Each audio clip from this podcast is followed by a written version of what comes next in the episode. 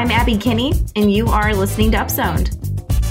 Got my bus pass, been a ride first class street car downtown with the fine ladies in the pizza. OG's head. Don't hurt nobody. Look at this damn clean, got my fit on. Hello, everyone. Welcome back to another episode of UpZoned, a show where we take a big story from the news each week that touches the Strong Towns conversation, and we upzone it. We talk about it in depth.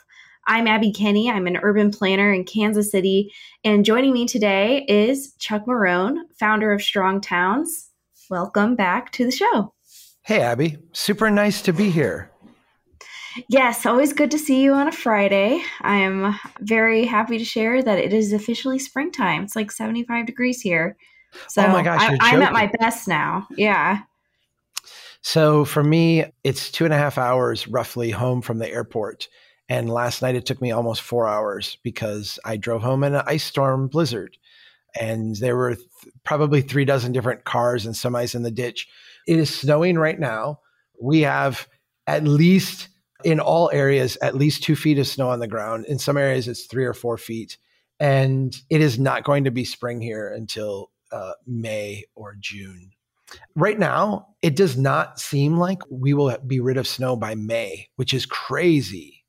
And let's say that we were rid of snow by May, you would have freaking Noah's flood here because there's so much. Like if we had a week of 70 degrees, we would have to build an ark. That's how much snow is on the ground ready to go. So this is a disaster waiting to happen outside my window.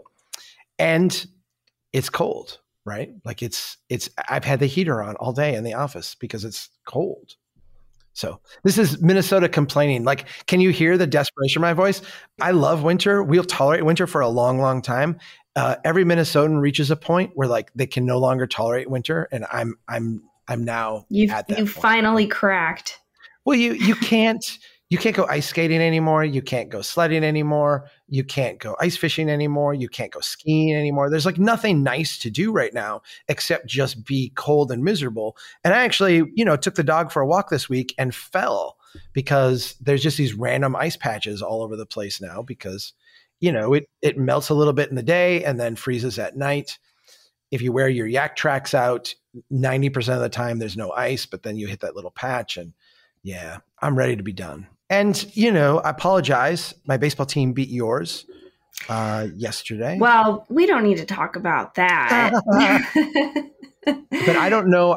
I'm assuming that Target Field will be snow free by the time they come and play the first game here.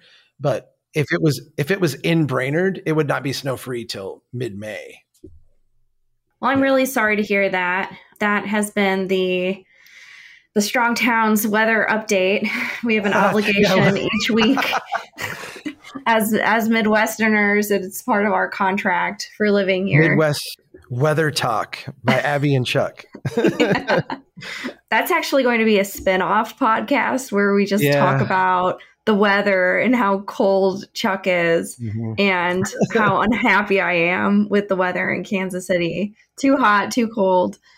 Yeah, if we do that, I will bring out the deep Minnesota accent for that one. So we'll have to get a couple of Minnesota. Oh, yeah. So we can talk, like Minnesotans. We'll talk about the weather and stuff. Yeah, sounds good to me. So everyone stay tuned for that.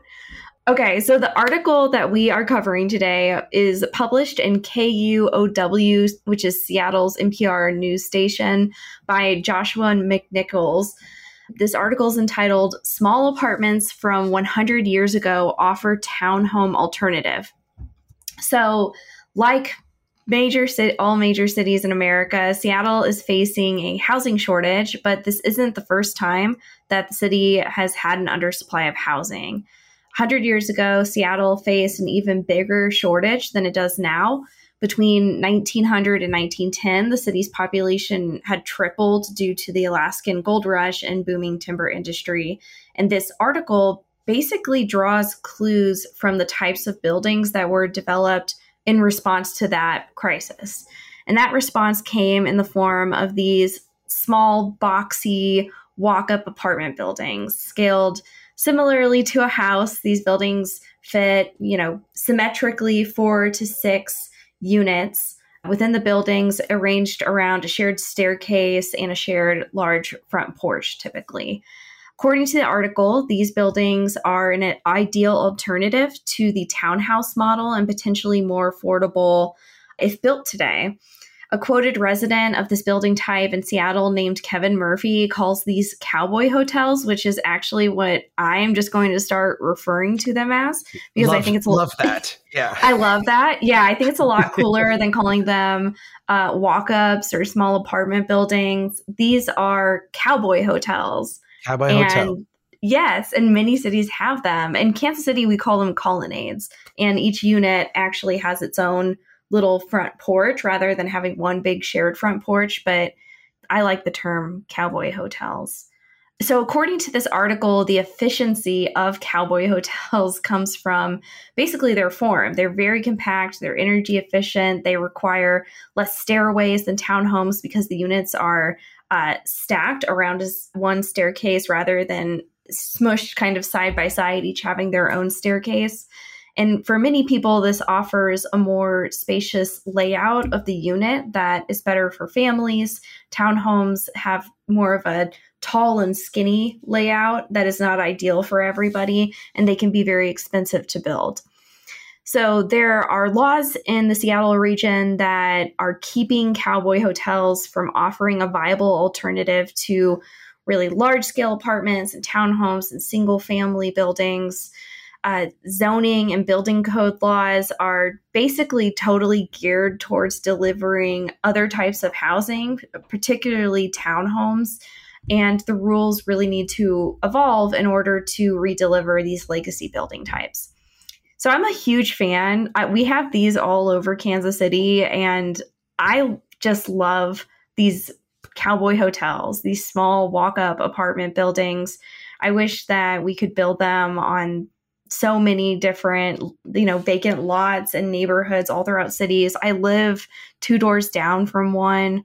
They're one of my favorite building types, and I wish that we could have more of them. And I'm interested in kind of the discussion about whether or not they do offer an alternative ownership opportunity, because that's an idea that I love as well. Of course, devil's in the details when we're talking about actually, condoing things and how that's actually structured. But I have a dream that we can actually use these buildings as a viable alternative, lower cost ownership opportunity. I think there's no doubt that they could serve that, because they served that in the past. I think if we want to get to that, we have to actually discuss why these aren't happening. And as with every conversation about housing, there is this kind of zoning, regulatory process discussion, and then there is this adjacent financial discussion. And you'll note that this article mentions nothing about the financial side. Like there's no conversation about the financing. And I think maybe I would just like to start there, because we lament the condo units and we lament the way we go about building. The one thing in this article, the guy with the cowboy hotel, I just say cowboy hotel and everybody knows what building I'm talking about, because all the other buildings around it are modern. And he uses the term modern. He uses it in a way that you would say modernist kind of architecture. But the reality is they're not modernist architecture. What they are is they're just modern construction. And that construction itself is designed to fit into a standardized financial product. Now, understand, if you have two products in a housing market that are going to create four housing units, and one of them is a non-standardized, bottom-up, individual contractor, it's Monty Anderson or some incremental developer out there building this incremental unit. They have to spend time at the bank getting kind of non-standard financing to do this kind of approach. But ultimately, the price is cheaper to build it. And then there's product B, which is more expensive to build, less customized, more, kind of in a sense, modern, or looks more manufactured. The buildings are a little bit indistinguishable from each other, because you've got a national developer with money coming in, building these things over and over and over every time they can find the formula that works. those buildings might ultimately be more expensive, but they're going to build anyway because there is a national market for that paper. Again, this gets back to a notion that I've said a few times. When we see a transaction going on in a house, when someone buys a house or someone builds a commercial building, we often think that the transaction is a purchaser buying a house. That is actually the secondary transaction. The primary transaction is a mortgage being created that someone is purchasing on a secondary market. That is the product. The idea that there's a house attached to it and that there's a house being, that's an ancillary part of it. That's like a necessary part to the ultimate product, which is this mortgage product being created. And so what you see is the market actually responding to the financial market for paper and is more sensitive to that than the actual supply demand, what contractors will build, what people want to live in market at the block level. Let me summarize that insight by saying this. The building might be more expensive, but there's a bigger commercial paper market, or there's a bigger residential paper market for it at the Wall Street level. Therefore, that's what gets built. And even though the Cowboy Hotel would be cheaper, fit in with the neighborhood, be more desirable, have higher profit margins, more people who want to live there, that does not generate the paper that can be traded on a stock exchange the way that the other product does. And therefore, there's less of a market for it. Yeah, so that's one of the things that immediately came to mind, because I don't have a clear understanding about, from the financial point of view, how these sell as units, because townhomes are fee simple. They're side by side. That means that the land and the building are both owned by one property owner. I believe you can just have a mortgage, and you can have mortgages for each townhome. And there's not as much coordination around really shared common spaces or building maintenance. So it's just not as risky.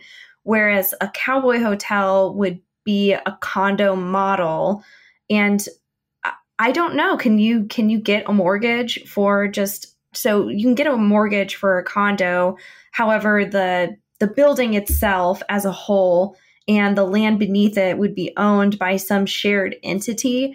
And I think that's where people kind of have red flags, and the risk is really involved in how that's managed. And I think from a legal perspective, the devil's in the details of whether or not that's going to work. And it probably has a lot to do with who's involved. And, is this a family that's living in one of these buildings together? Are they friends, or are they complete strangers? And can you make that work with complete strangers?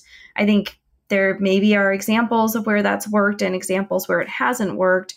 But to me, a 4-unit building, if you can build it and sell it as 4 different units and have a really strong condo agreement that will work well in the long term, I'm not ready for my dreams to be crushed that something like that couldn't work, right? Because it's a smaller building. It's a lot easier to wrap your arms around. This isn't a 100-unit skyscraper that regular people probably have no business managing. And we know there's tons of deferred maintenance issues with large condo entities. So as an ownership option, either as a new building or even taking some of these old 4-unit buildings and making them into a financial structure that can actually be bought rather than rented, I think that would be a really great opportunity to open up just a lower barrier to entry for ownership in neighborhoods. Okay, let me crush your dreams then. Because I'm with you, like, in terms of an aspiration, and I think this would be great. And really, if our finance was more bottom up, I think you would see a lot of this. I mean, you started this conversation by saying Seattle had a housing crisis. And guess what Seattle did? They built their way out of that housing crisis from the bottom up. They were able to add a number of units and kind of adjust because their market was a localized market. Let's understand how, when I talk trading paper, let's be clear that what I'm talking about is something called a mortgage-backed security or some type of commercial real estate security. In this case, it would be like a mortgage-backed security. And what you do in a mortgage-backed security is you take a bunch of loans, mortgages from, across the country or across the state or whatever region you're working in, and you bring those together and you package them up into one product, and then you sell different parts of that. So, you make a $4 million security and you sell it to 4,000 different people, and everybody owns a little bit of a whole bunch of different mortgages. All right. The only way that works is if we can standardize the product. So I have to be able to have a checklist that goes through and says, what year was this built? And I can't have a building where part of it was built in 1910, and then there was addition in 1918, and then in 1935, they did a second story. Like that doesn't work because that doesn't check the box. I have to be able to say, here's the ownership structure. I've got to be able to say, there are all these like standardized boxes where the product that you can go out and build, you can build to meet all those standardized boxes. And the product that is there or that is highly customized or has all these quirks and nuances becomes more difficult to fit into that standardized box. And so all of a sudden now, your product that you want becomes very risky, because the concern is, can I sell this on a secondary market? If I write a piece of paper creating this mortgage, can I turn around and sell it on a secondary market? Or am I going to have to, as a local bank, hold this for 30 years with all the interest rate risk and hedging problems and everything else that comes with it? So you might be able to build it cheaper, but you're going to pay a higher rate of interest for that mortgage because of the risk. If you're just a builder building at scale, I want to go out and build a standardized product that I know has a secondary market, that I know has a buyer at the other end, because I can just pump these things out all day, and I've completely eliminated my risk that there's no market for my product. Yeah. Well, and yeah, form definitely follows finance. And if there's not a good way to finance these little buildings, it's going to be unlikely that they're built unless it's through like private equity or patient capital that can fund these kinds of things. There's also, the article talks a lot about state laws that are beginning to change to actually make these happen, and some of the nuances that are related to building code and zoning that I think are interesting, because this is, zoning and building code together are a huge deterrent to these buildings that have a lot of nuance that aren't, quote unquote, normal in today's development world. And, just to throw some, I was looking at some examples in Kansas City and just measuring the density of these units. A lot of cities will have density caps, how many units per acre you can actually put on a lot. And just measuring the typical fourplex, you can have a 4-unit building on a 50-foot wide lot with a 80-foot wide deep lot, which is roughly around 4,200 square feet. So that's less than a tenth of an acre, which is 40 units per acre. And I think that is the problem with measuring things in that sense, because if you tell somebody in a neighborhood, hey, I'm going to build an apartment building and it's going to be 40 units per acre, and I'm going to build it next door to your house, you'll get run out of town. Right. Completely unacceptable. Right. Yeah, completely unacceptable. But when you actually see what these look like on the ground, a lot of these are perfectly acceptable in neighborhoods, and you see them all around legacy neighborhoods. So, the zoning, it may be the least of the barriers that exist. It's definitely not the only barrier, but it's a really important one in order to actually do this kind of building right, because these are compact. These are intended to be on compact lots with compact parking, maybe in the back. And I can totally see a scenario where somebody might try to do these and the zoning can cause it to be like a sprawling version of fourplexes on a large piece of property. Right. It is fascinating. I've been working on this housing book with my colleague Daniel for a while. And, I've got a chapter that begins talking about what was his name? Nichols, the developer from Kansas City. JC Nichols. Yeah. JC Nichols. Thank you.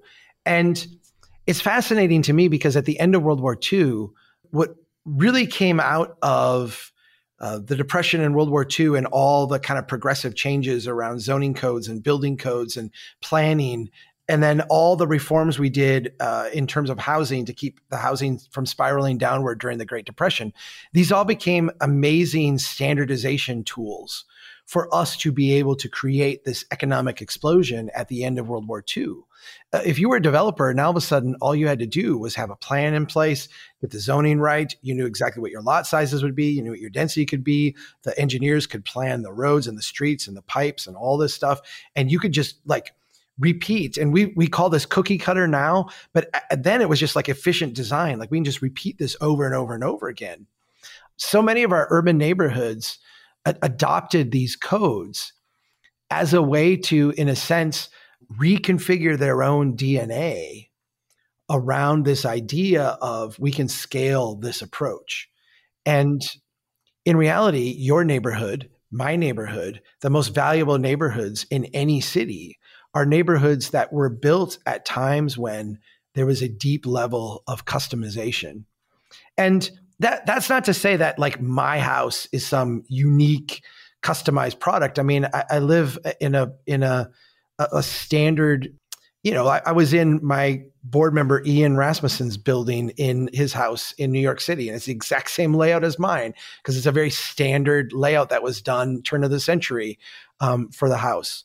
You know, the idea that it would be built by someone custom locally from the bottom up made it the nuances of it fit tightly into the neighborhood in a way where density was a welcome side effect, not the thing you were trying to eliminate from your place. I am more and more convinced every day that goes on that we need an army of incremental developers across this country who can hack these financial side of it. And let me put it this way. I feel like the idea of eliminating the zoning restrictions is like a good first step. But the second step has to be building an army of local developers that will work in that construct, because we're going to find it very difficult to fix the financial side of this equation for a long time. I mean, I don't see us doing the kind of reforms. I know there are people out there working on it. I know there's people who are trying to do more crowdsourcing things and more bottom-up finance. But I mean, you saw what happened with Silicon Valley Bank. You know, the large people start to lose money and we throw out the rules and bail them out. Large places are never going to lose money on mortgages. We're going to keep this system the way we have it until it doesn't work anymore. And it is this cadre of local developers that not only have the skill and the background to be able to deliver these products at the scale we need them in our neighborhoods, but also have kind of the tools and the wherewithal to hack the financial side of the system, to get those boxes checked and get those things funded in a way that you can make transactions happen. And it's heroic. I mean, it should not be as heroic as it is. It is heroic, but it's also, to me, like the only way we're going to get through this.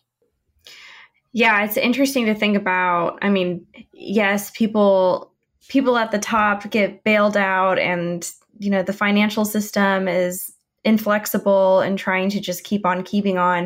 And at the same time, on the ground, because of affordability issues, flexibility for housing is more critical than ever. And large developers are not going to deliver those solutions. We really do need to have as much flexibility as possible in order to actually house people at a price that they can afford. So I agree with you. And I don't know what the solution is in terms of the financing side. I'm sure that there are many incremental developers that have opinions about how this stuff might get done in this high interest rate environment. And it doesn't look like the interest rates are going to go down, you know, anytime very soon. At the same time, small developers are already adaptable. They're very adaptable. It's the way they work. That whole environment makes me wonder how this actually impacts all of these really large developers.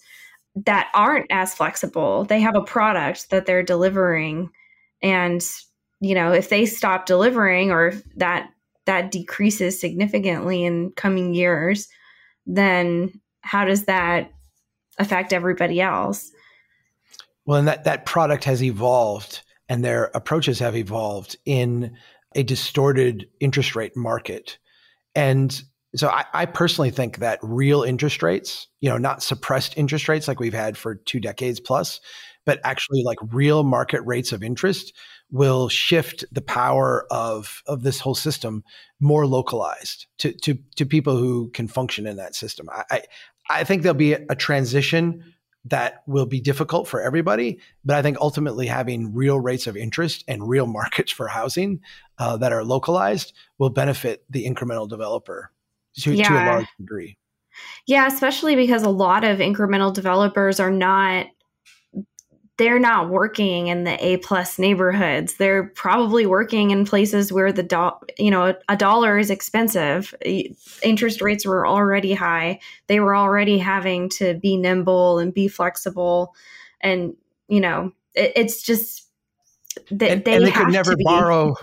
Right. They could never borrow $100 million at 0.2% interest rate. Like that was never part of their business model. So they could never do that at scale that was required to you know, really make money off of the low interest rate environment. Yeah. So it never benefited them in the same way. Yeah. Yeah. If you never have access to the dumb money, then you've always had to be smart with it. So, you know, it's in a weird way, maybe it will, to be the optimist in the room, maybe it'll level the playing field in some respects. I think it will. I think it has that opportunity too. If you ask me, you know, which kind of market will be a better place for the small incremental developer to compete in, one where there is real legitimate market-based rates of interest that are higher, or one where the interest rates are artificially suppressed in order to create and induce an environment of growth, definitely the real interest rates. I mean, I don't even think that is arguable, really. Well, we'll see how that shakes out. I hope it means we get more Cowboy Hotels in the future. I mean, there was an article that we were going to talk about, but we ended up talking about this one that had to do with mansions. And that was actually one of my first thoughts is, well, why don't we just chop these up into, I didn't have the language Cowboy Hotels at the time, but I wonder if these large houses in some places will even be, you know, viable as houses or wanted as houses in the long run, and if they would make great Cowboy Hotels in some instances. They would make fantastic Cowboy Hotels, but try turning that into a standardized product that can be sold to a pension fund, and you've got a completely different situation, right? Yeah, exactly.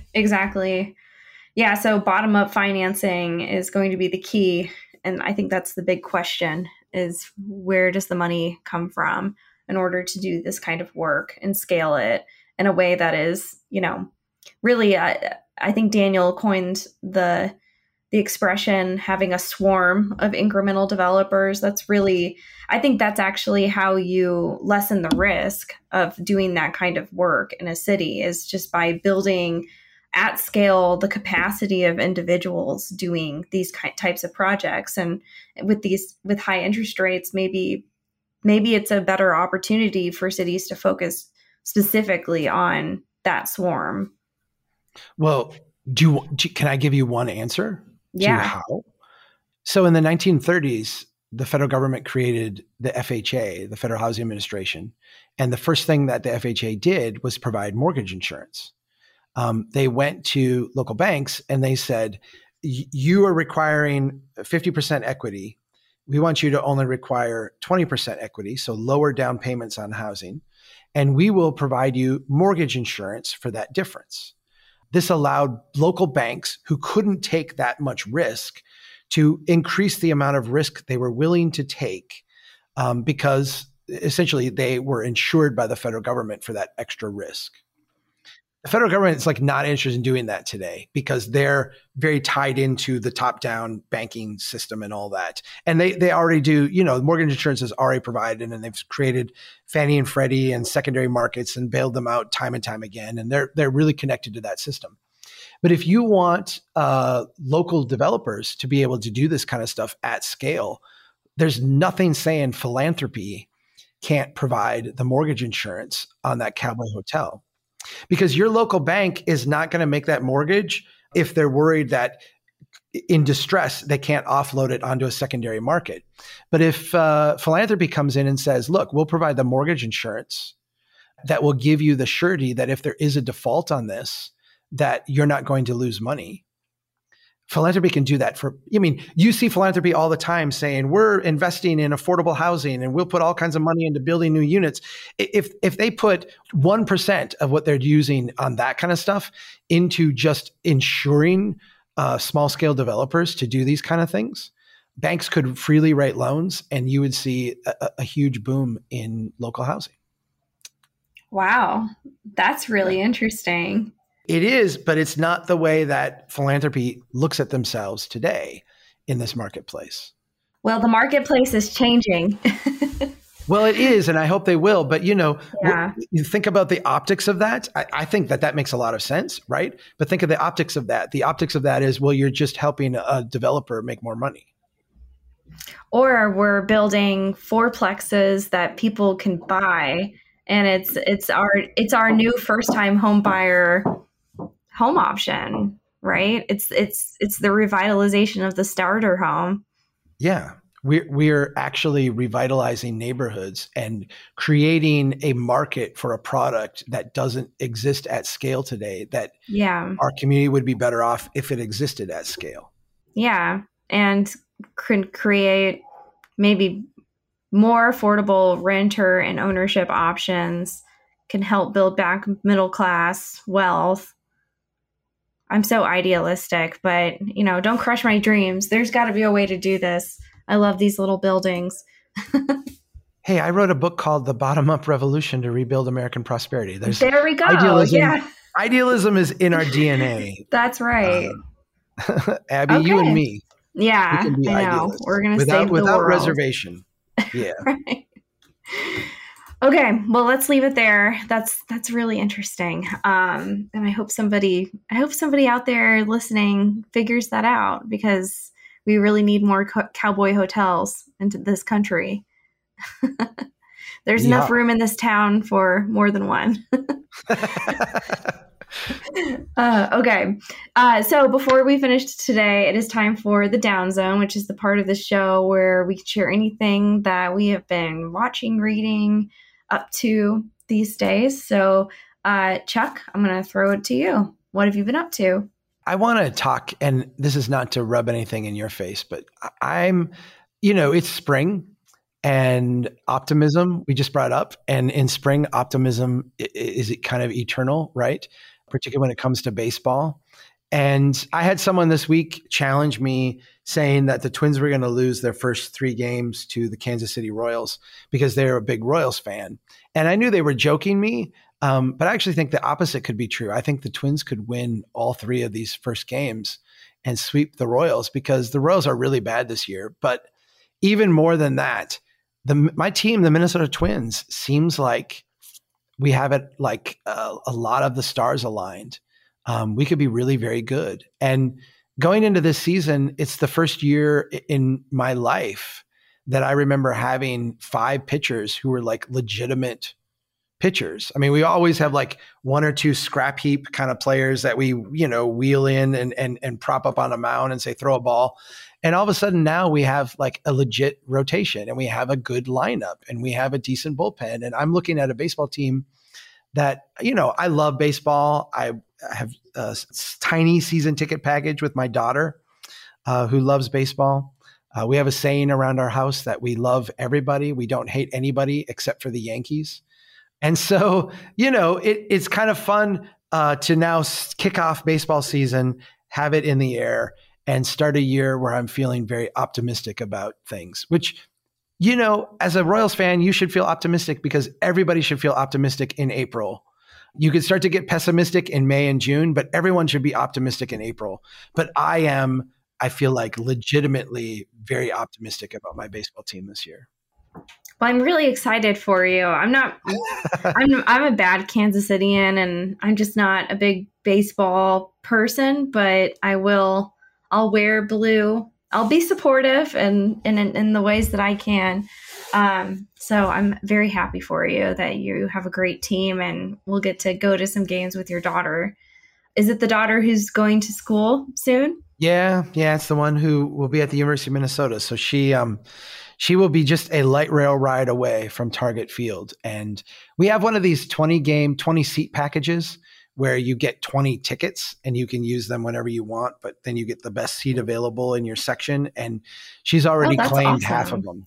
Oh, yeah, really? She's already claimed half of them. She's like, oh yeah, I'm going to these games. So I'm like, cool kid, that'll be great. But as long as you go to a few with dad, that's the whole point. Yeah. So now it's her ticket membership, and yeah. Well, that's awesome. Well, I have had a really, really long week working actually with Monty Anderson and Bernice Radel, which they're two developers out of Buffalo, New York and Dallas, Texas. And they came to Kansas City to help with this school that we are working on with a local land trust that acquired it. And it's a huge building. It doesn't follow the advice of doing the next small thing, but it is a neighborhood landmark. It's in good hands. The land trust is, doing some really good work in that neighborhood. And we are officially under construction after several years and getting it rezoned and working a lot with the neighborhood and finding out what to do with this building. And there's just nothing more exciting than going onto a roof of a building that has a new roof on it, and there's no more water going into it. And it's just so cool. It's so cool to see this building cleaned up and to really understand the vision and to bring the engineer in and, understand how all of this is going to come together. So yeah, this is going to be in my life until it's done. Basically, I want to see this project through, and I'm very excited about it. Nice.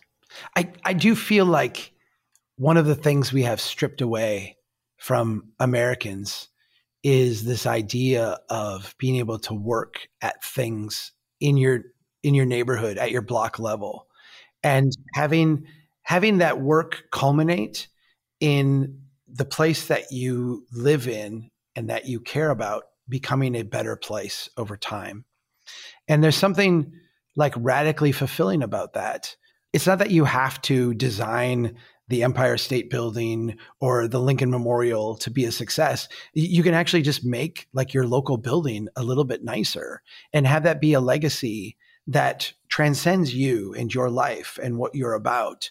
And every time I'm around people who are doing that kind of work, they get like you. They get the smile on their face. They start to glow. They're like, I'm vested in this. I want to see this happen, and it's beautiful. And I just wish more and more people could have that experience because it's very fulfilling, right? Well, it's like your office, right? Aren't you in a former school, and it's become like a mixed. Yeah, it's like an arts center. And that's exactly the type of project that we're doing here. We're hoping to have a few commercial kitchens within it. But it has an old gym, and we're hoping to bring in somebody who could do a dance studio or a climbing gym or, there's an old music room. And how cool would it be to have some kind of music area where you could have people that do lessons or bands that want to store their equipment there and practice, or maybe a recording studio. So I feel like the different spaces within the school start to lend to what we could use it for in a modern way. And it's also kind of an example of like backing into the whole project in a way that meets the market rather than trying to, turn it into luxury apartments. And we're trying to attract people with higher incomes that don't live here in order to make things work. I'm really drawn to this idea of like backing this project into what people will actually pay and scaling things. It's really the Monty approach, right? It's like scaling things to a smaller scale to make it work. and having a bigger mix of things happening within it. So yeah, I'm pumped. There's nothing more energizing than working on this project, to be honest with you. Yeah, I can tell. On the other end of it, it is so much fun to walk into this building every day and have just the life kind of flow out of it. I have one studio in this building, and next to me, they're playing music all day, and up the hall, they're doing pottery, and there's, different places doing different stuff. There's always something kind of fun going on. And we are going to get the school district still technically owns the building and is leasing it, but they're going away in a couple of years. And then the building is owned by the artist. It's half live work, half artist studios. And that's going to open up the two gyms. It's going to open up a bunch of the grounds, a bunch of the stuff that has been kind of off limits to us up to this point. And there's big plans to make amazing use of it. It is so cool. Yeah. Well, that's really interesting. I'm curious who has developed the school that you're in, because I mean, we're literally focusing on doing the first floor first and occupying it and then moving. It's 3 stories. So, moving up as we go is really the approach. And so it sounds like a similar kind of phased occupancy approach. Absolutely. Yep. Well, someday when you come to Brainerd, you will get to see my office and the whole building. Yeah, I want a tour. Yeah, I want a tour of the whole building. Yeah, I will show you. I mean, I will show you the exact spot where I met my wife when I was in 8th grade. Yes, cool. And so cool. It is cool. Back when you went to school there? I did go to school here. They closed it about a decade after I was done here, but I went to 8th and 9th grade in this building. Yeah. Cool. Well, that's great. Yeah. We'll have to do a trip to Brainerd one day. Soon. You won't be able to sell me a house, but. Oh, don't count on it. Right. Okay. Well, we will end it there. Thanks, everybody, for listening to another episode of UpZoned, and thanks, Chuck, for joining today. Keep doing what you can to build a strong town. Thanks, Chuck. Thanks, Abby. Take care. Bye. Let me show you what I'm about to do. I'm about to hit the town tonight. Oh, we're about to get down tonight. Hit the town tonight. Oh, we're about to get down tonight. Hit the town tonight. Oh, we're about to get down.